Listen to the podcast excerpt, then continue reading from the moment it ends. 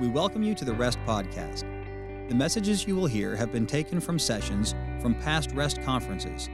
We pray that God will use this message to encourage and strengthen you in your walk with the Lord and your ministry for Him. I want you to open your Bible with me, if you will, to my favorite gospel record, the Gospel according to Mark.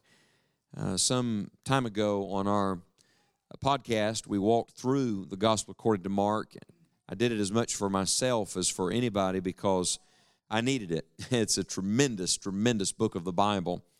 And um, we were talking, Sanders and I were talking about favorite books. I don't know if you have a favorite gospel record or not. Brother Kaiser, one of my Bible teachers, used to say his favorite was whichever one he was studying at the time. And I think that's a good answer. It's all the Word of God.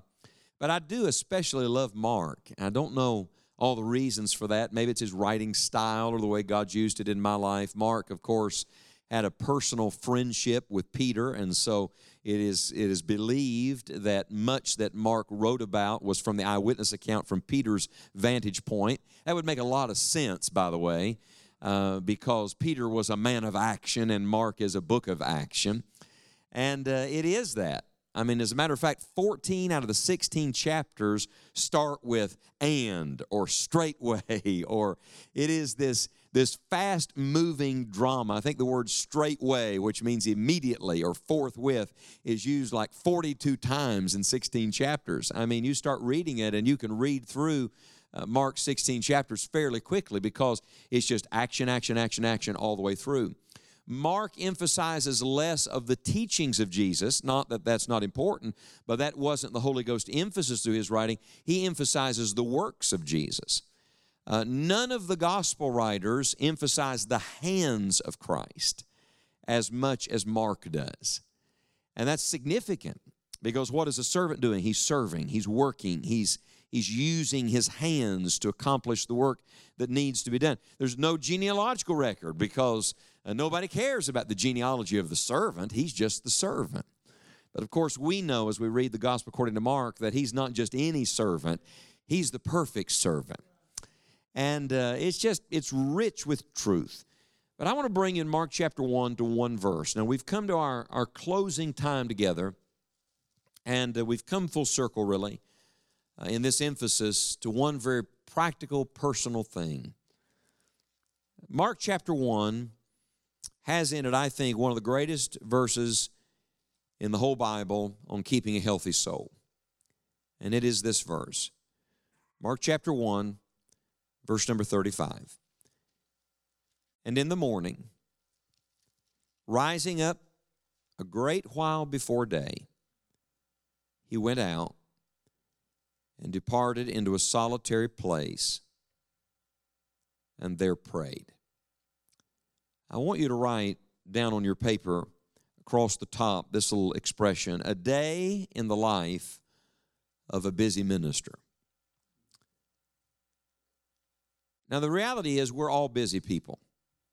We live in a busy, hectic world. And sometimes preachers, especially, can get so inundated with things to do and people that need their attention that the busyness steals our joy. Busyness steals the heart. You can be busy, functioning, working, laboring, serving. Remember what book we're in? What book? The Gospel according to what? Mark. And Mark emphasizes Jesus as what? Servant. So in the midst of the, the service, it's easy to let that busyness rob you of the very reason you started serving in the first place. Do you remember why you got in the ministry? Did you really get in the ministry to administrate things all day long? Like back when you first surrendered to be in the Lord's work, was it your chief desire to sit behind a desk and look at a computer screen all afternoon? Was that really what propelled you to say, I want to give my life to serve the Lord, to run programs and print bulletins? I mean, was this really what was in our heart? And yet, somewhere along the way, the busyness of it all catches us. Some of the busyness is the pull of people. Some of the busyness is the pressure of what needs to be done. There's always more that needs to be done. That never ends. Listen to me. There is no end to the work, but there is an end to you. There's always more to be done. And frankly, and most convicting of all, sometimes the busyness is just our own pride. I mean, we just, we like to be busy. And we not only like to be busy, we really like to talk about how busy we are. And we like to complain and talk about all we have to get done and all the places we have to be and all the people that need our attention because really what we want is somebody to say, Well, bless your heart, you're having such a hard time. It's not like we really want divine enabling, we want human pity. But that doesn't help your soul stay healthy. In fact, in the end, instead of refreshing you, it actually drains the life right out of you. So finally, you don't even want to be in the ministry anymore. You don't want to get up and go and do and preach and teach because something in the midst of the busyness has robbed the vital element from your soul. So, how do you know that? Because I have been there. Who is Mark writing to? Men of action. As a matter of fact, it's believed that Mark really wrote to the Roman mind, and the Romans, they were doers. They were, they were get it done people. They were charge the next hill, build the next city, get the next thing done. Sounds a lot like us, doesn't it? See, I'm speaking to men of action and women of action, people that have much to get done. I mean, let's just be honest. Let's get real for a minute. We're at the end of this rest meeting, and already your mind is starting to kick back in gear. I mean, you know, you got to speak tonight, and you got phone calls return on the way home, and you've got uh, an office full of things to get done tomorrow morning. You got that surgery to be at early, and on and on and on and on and on.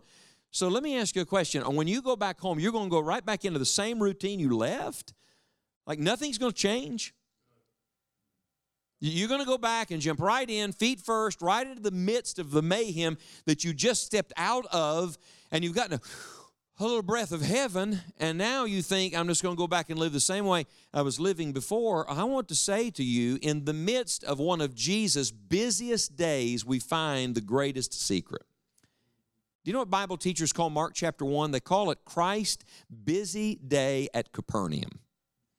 I wish you had time to read the whole chapter with you. If you just skim it, just scan down through the chapter. He preaches sermons in Mark chapter 1. He calls disciples in Mark chapter 1. He cast out a devil in Mark chapter 1. He heals Peter's mother in law. Everybody knows that was a big deal in Mark chapter 1. And then look at Mark chapter 1, verse number 32. And it even when the sun did set, he relaxed. Enjoyed just a little quiet for his soul. No, because the pull of the people and the pressure of ministry doesn't go away just because the day is done. And that even when the sun did set, they brought unto him all that were diseased and them that were possessed with devils, and all the city was gathered together at the door. I mean, it's like the deluge, the dam breaks, the everybody shows up. Now let's just be, let's get really practical. How many of you know once you've been at the hospital, the funeral home, uh, the restaurant, and the church, and three other homes during that day, how many of you know when you get to your house, you'd like to be there all by yourself? Would you raise your hand? You don't want everybody to show up. But the very house where Jesus is staying, the whole city shows up on the front door and say, We heard what you've been doing all day. We want in on that. You know, you better be careful what you ask for. Everybody wants more. A bigger church, more people to minister to, greater influence. May I just say to you that just because you have more doesn't mean you're getting more done. As a matter of fact, this is not my message, but I just feel prompted to say it. Could anybody tell me the size of the church at Ephesus? Or how many people they ran in Colossae? Or how big the building was in Philippi? As a matter of fact, you can study the entire New Testament and not find the size of any of those local churches once you get outside of what initially happens in Jerusalem. And why is that? Because that is not God's emphasis. And we have shifted the whole thing in ministry around to how many people got in the building on Sunday or how many people are on the roll. And I want to say to you, that's not the way to measure a healthy church or a healthy soul. That cannot be the measurement. That's the world's way, not the Lord's way.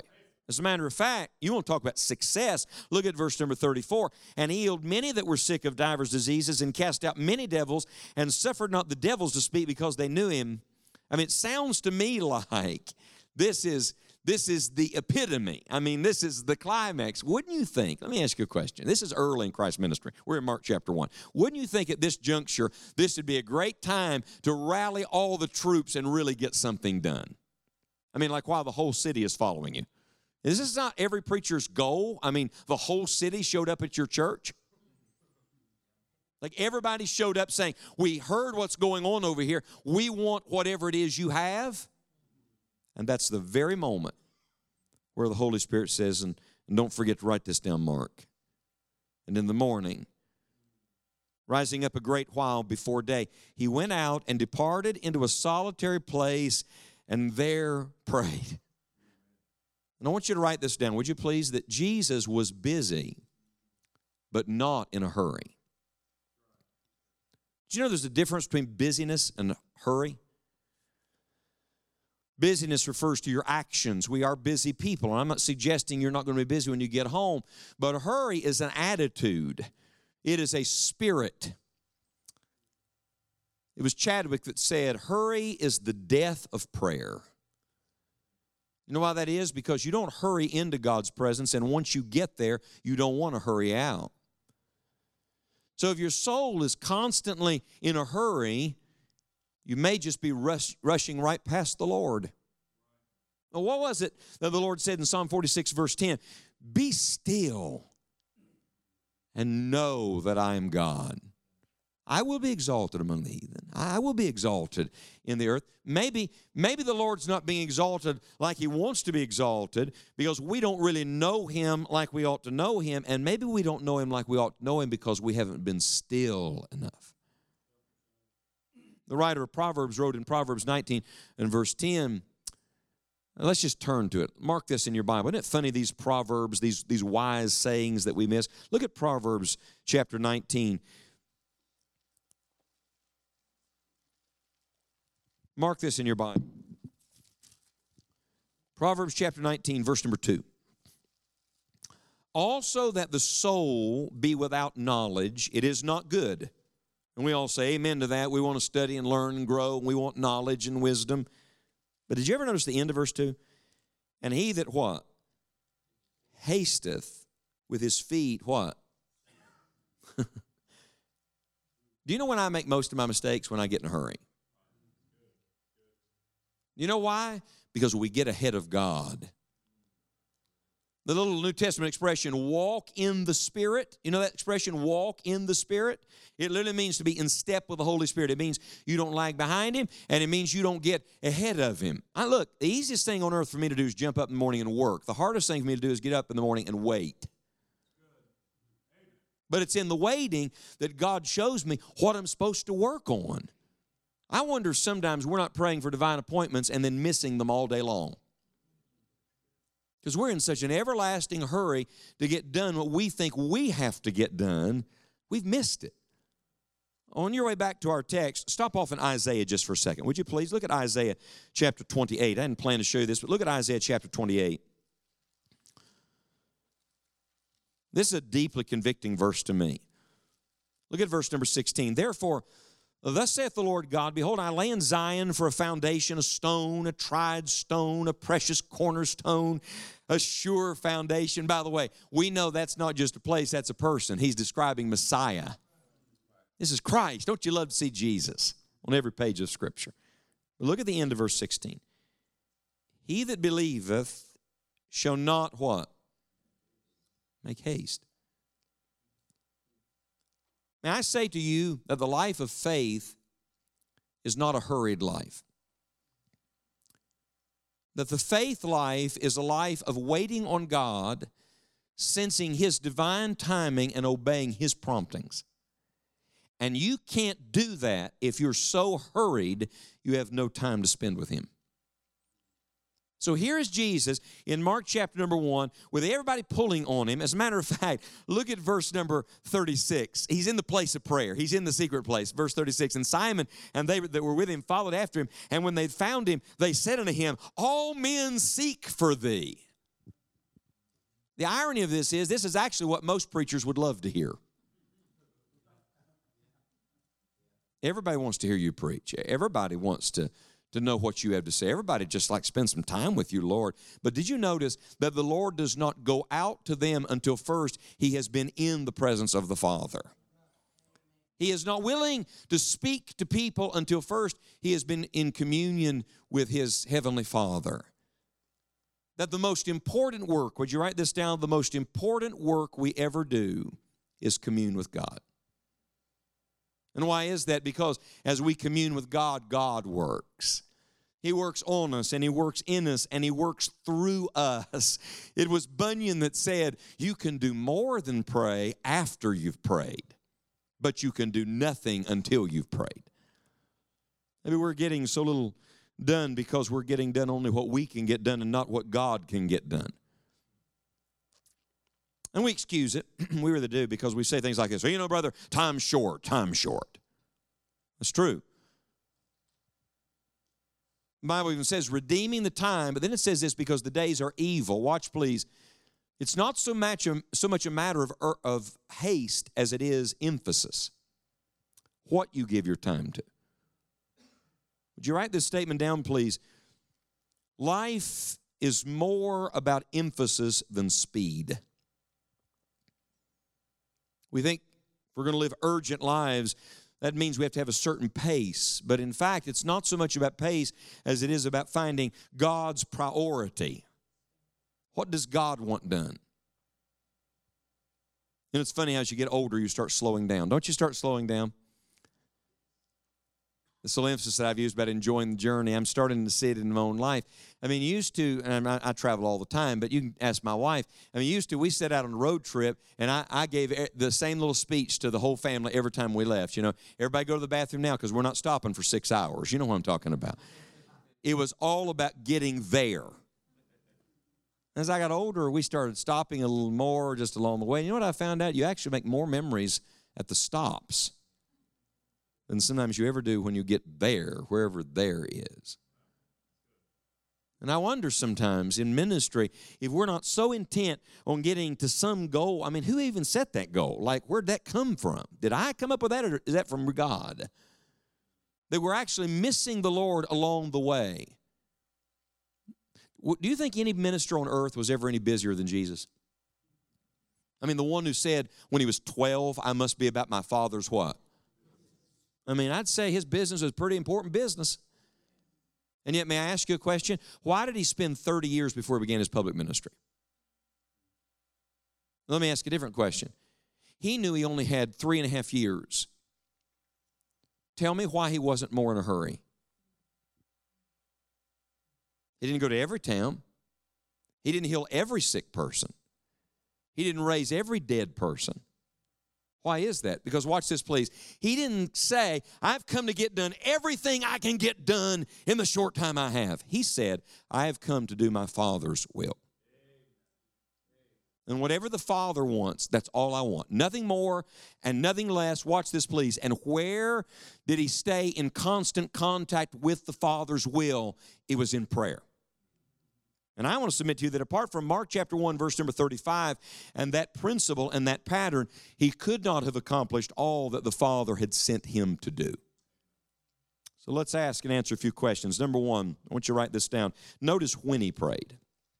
Very important, two principles here about when he prayed. First of all, notice the little word and, and in the morning and means something came before. In fact, we've looked at it already in Mark chapter 1. A lot came before. So I want you to write this down that Jesus prayed after busy times. this is very important. Please don't miss this. You know, after we've been very busy and we've worked very hard, what we have a tendency to do, we have a tendency to relax our prayer life. And at the end of a busy Lord's Day, I just want to sit and vegetate. How about you? At the end of an extended series of meetings, when I'm spent and exhausted, I have this tendency to think, well, I have given enough spiritually. I'm just going to sit here and just relax. And by the way, there's a time for just sitting and relaxing and sleeping and co- communicating with friends and all that. I believe that. The reality is, it is at that moment that if you're not careful, the devil will get his foot in the door.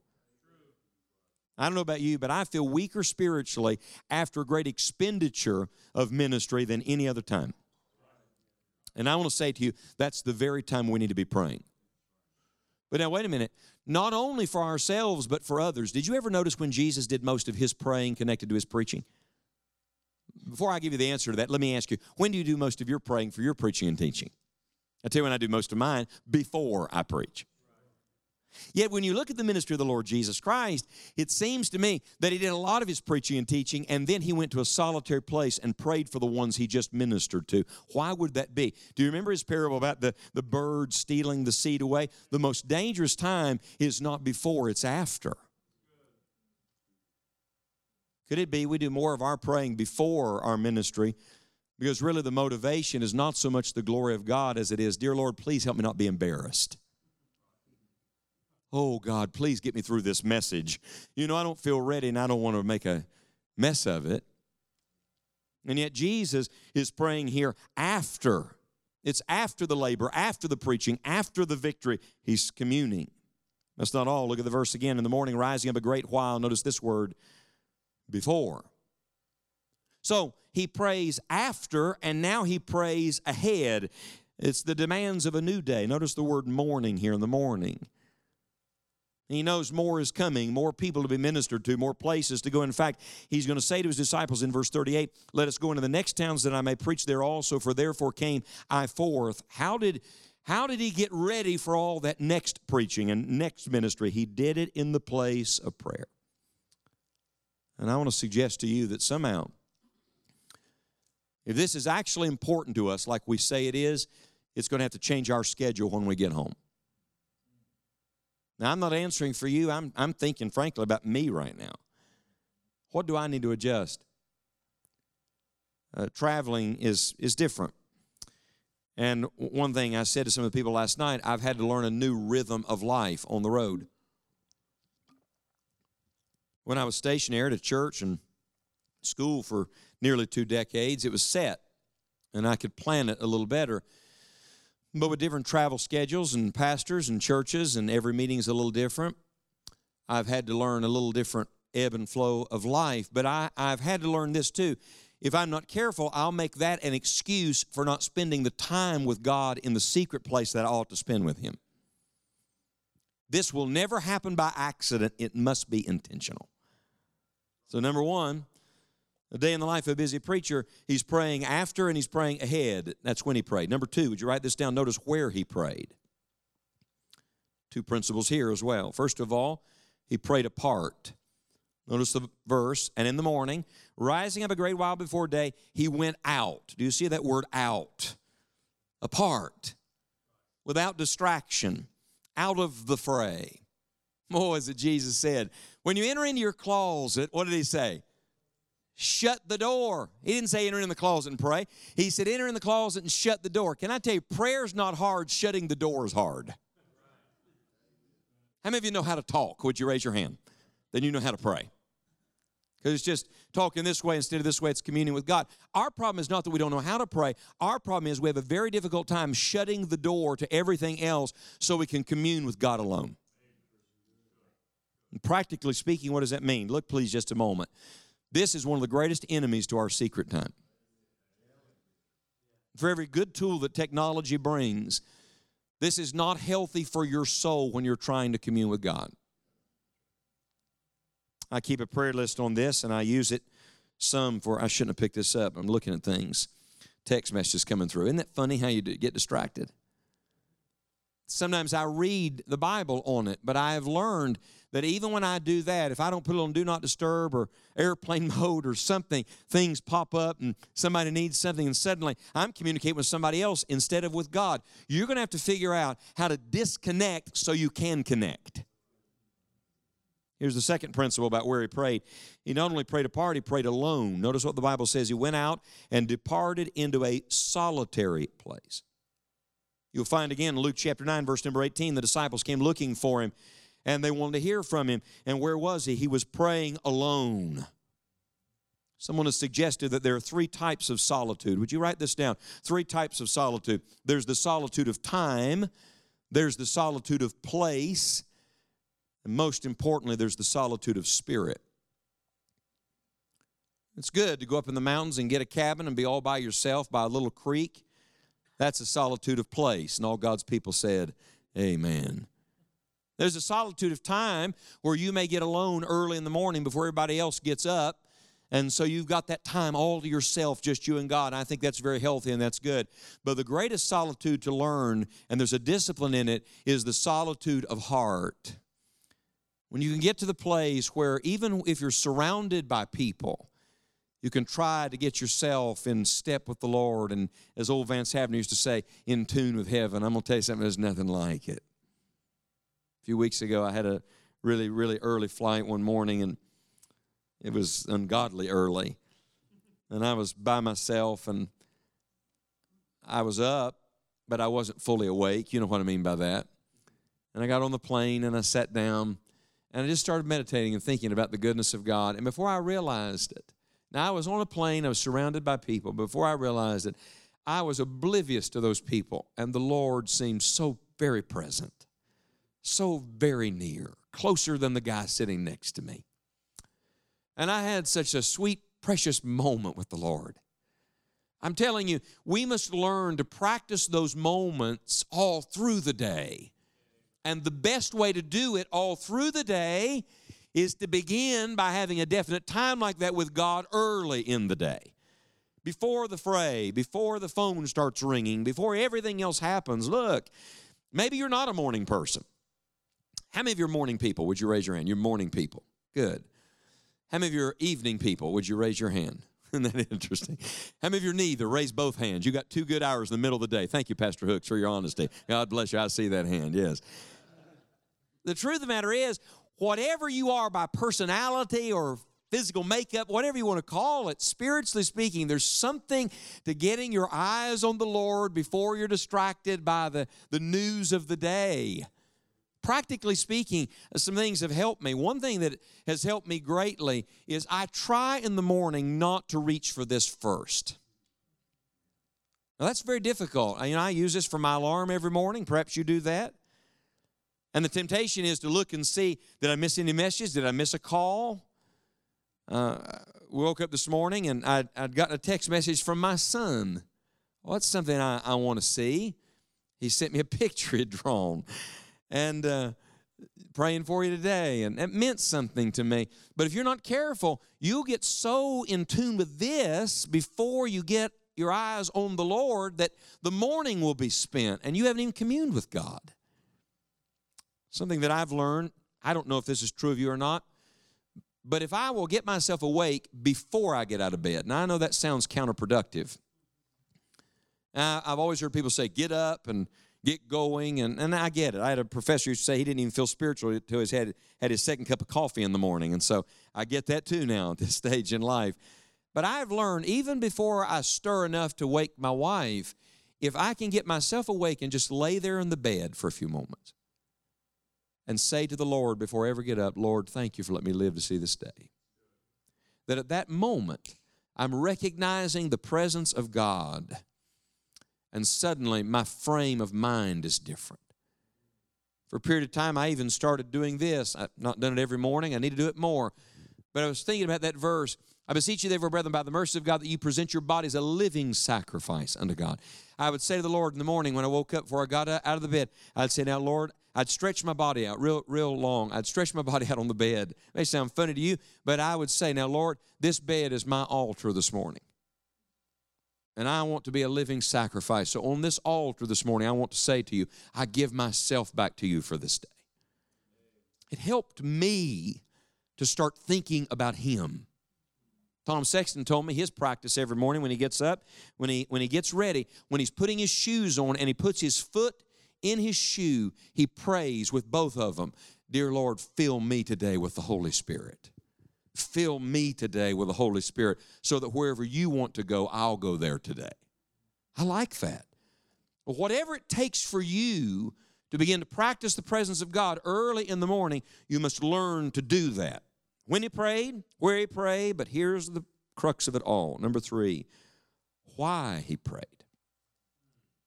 Have you ever pondered why Jesus prayed? I mean, he's God, right? How many of you believe he's all God? He's all God and all man. He's, he's not 50 50, he's 100 and 100. He is the perfect God robed in flesh. He lays aside the, the free expression of his glory, but he does not lay aside his, his deity, his divinity. So, why did Jesus pray? I'll give you three simple reasons. Number one, because of his humanity. Remember, he is all man. As man, he grew tired and weary and hungry and thirsty. He had hurts and needs. He's all man. In Hebrews chapter 4, verse 15, we learn that he was in all points tempted, like as we are, yet without sin. He's the perfect man, but he is all man. And here's my point to you if the perfect man needed communion with the Father, how much more does a flawed man like me need that? My very humanity ought to drive me to God to realize I need something much greater than what I have. So, number one, he prayed because of his humanity. Number two, he prayed because of his humility. Remember, he humbled himself, Philippians 2. Your prayer expresses your mind. The mind of Christ was a mind of humility, so his prayer is an expression of the fact that he had taken a place of humble submission to the will of the Father. May I give you a definition for prayer? Prayer is our declaration of dependence on God. When you pray, what you're actually saying is, I need you. When you pray, what you're saying is, I can't, but you can. I'm ignorant, but you're wise. I'm sinful, but you're holy. I'm weak, but you're strong. I'm incapable, but you're able. Aren't you glad He's able? And so, we should humble ourselves. You know, you can pray in any posture. In Scripture, most of the time, they prayed standing with heads bowed or laid out before God or on their knees. But there is something, there is something about bowing, even if it's a bowed head or the bowed knee or laying out before God. There's something about bowing that reminds us that we are less and He is greater and that we are totally dependent on him. Now I can I can drive down the road and pray. It's not a good time to close my eyes and pray, but it's a great time to pray. I enjoy that. I can walk and pray, but there still is something about setting aside times to bow in the presence of God because it's an expression of humility. Jesus prayed every day over every decision and at every difficulty. At every crossroads, he prayed because he had humbled himself under the authority of the Father. Let me testify for a moment. Do you know the greatest struggle in my life at this juncture? And maybe, maybe some of you have found this. The greatest struggle I, I'm having at this juncture is knowing the difference between what I could do and what I should do. Everybody wants you to get involved in what they've got going, and everybody has an agenda for you. How many of you know what I'm talking about? Everybody has something they want done. Everybody has a good idea. And by the way, I got a few of them. So I start thinking about what I could do. I could do that and could do that and could do that and could. And, and yet I'm learning that there's a vital difference between all the things I could do. There are many things I could do. I could be a businessman today, but I shouldn't do that because this is what God has given me to do with my life. But even in the ministry, there are many things I could do, but just because I could do them doesn't mean I should do them. And the only place I can discern what I should do and what I should not do is in the presence of God. Prayed because of his humanity, he prayed because of his humility. But number three, and most important, he prayed because of his holiness. Now, I want you to chew on this for a moment, please. Remember, he's all God. He's co equal, co existent, co eternal. So, if that is true, why pray? And could this be the greatest lesson of prayer in the prayer life of Jesus? Maybe this is the greatest lesson. Did it ever dawn on you that we do not know all that Jesus talked to the Father about? That John 17 really is one of the only places where we really see all of his prayers laid out like a prayer list and what a rich high priestly prayer that is because he was praying for us. That was, that was for us, you see. Did it ever dawn on you that we don't know every time he went to prayer what he talked to the Father about? May I suggest to you that perhaps many times the reason he went to the Father to pray was not to get something, but just to be with the Father. Do you realize that before he ever came to earth, he had lived in unbroken fellowship with the Father and Spirit from eternity past?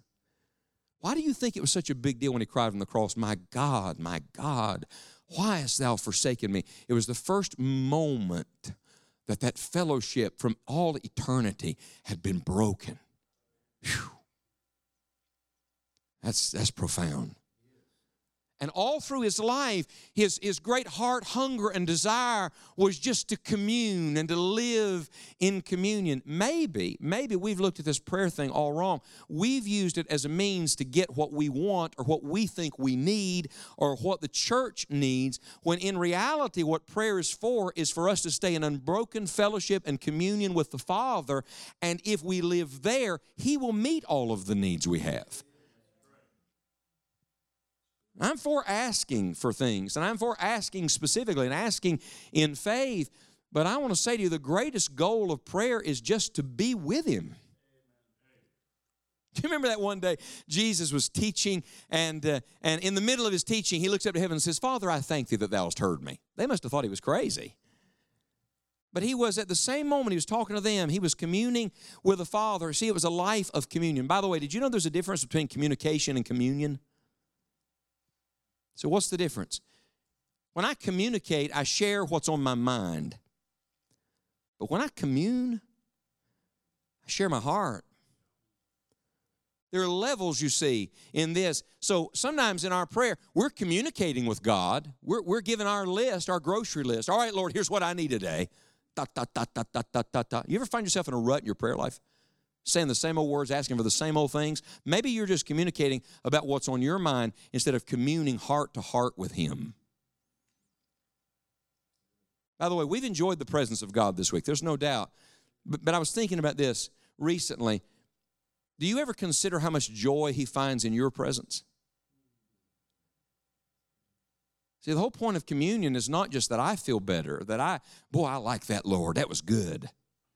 I wonder, does the Lord ever smile at me? I wonder if the Father ever says, I, I sure am glad you came to talk to me today. I've enjoyed being with you. My kids come and, and they say, Dad, I need $10. That's cheap, by the way, $10 anymore. That's cheap. I don't mind that. They're, they're mine. I love them. But I love it when one of them says, Hey, Dad, could I just ride along with you? What do you need? I don't need anything. Just like to be with you. And I wonder how many days, the only thing I talk to my father about is what I want him to give me. And when was the last time you didn't ask him for anything? You just said, I love you. Actually, the right way to say that is, I love you too. Because we love Him because He first loved us. He always loves first. You see, in the holiness of Jesus, you see a picture of what real prayer is all about. That's why he was so ticked off when he went into the temple and drove out the money changers and said, My father's house is to be a house of what? Where's his father's house today?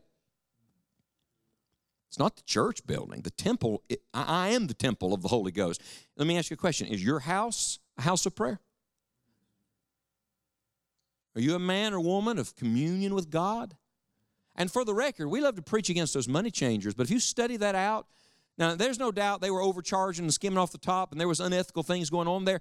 But at the base level, what they were doing was actually just the functional part of the temple. Somebody had to have sacrifices.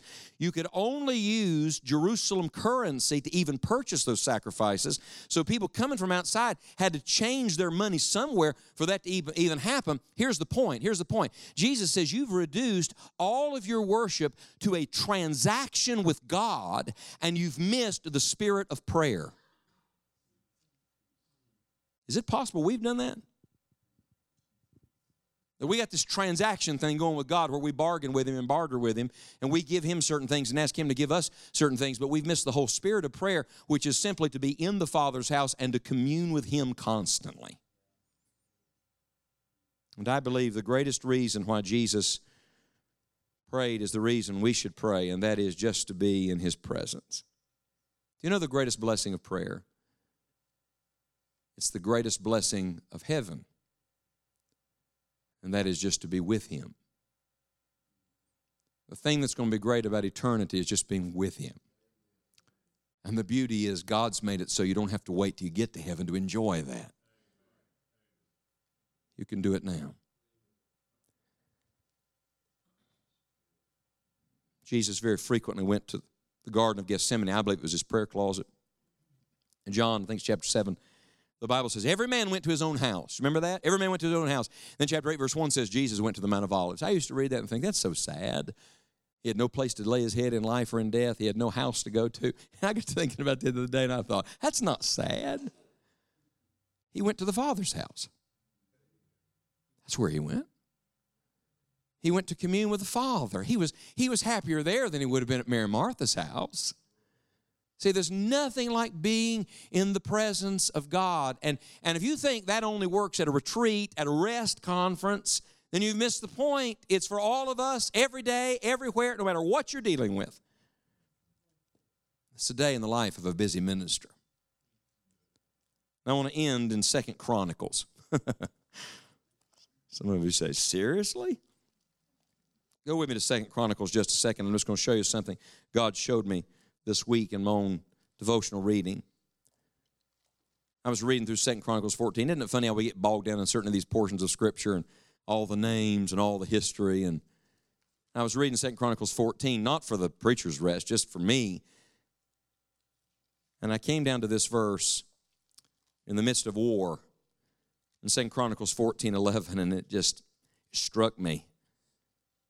And Asa cried unto the Lord his God and said, Lord, it is nothing with thee to help, whether with many or with them that have no power. Help us, O Lord our God. For we, what's the next word? We rest on thee. And in thy name we go against this multitude. O Lord, thou art our God. Let not man prevail against thee. And this is what God spoke to me about this week. Our rest is on him our rest is in the midst of the battle, not after the battle subsides. Some of you say, if I can get this fixed in my church or get that person to stop giving me a hard time, there'll all be peace and quiet. No, there'll be some other devil poke his head up. The rest is not after the battle, it's in the midst of the battle. But this is the connection I'm making to what I've given you today. The rest Asa found was only found through prayer. And if you want to rest when you get home, if you want to rest when you get home, you're going to have to learn every day, in the morning, a great while before day, to go out and depart into a solitary place and there pray.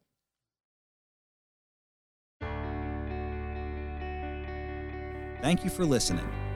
We hope that the Lord has used this message to speak to you.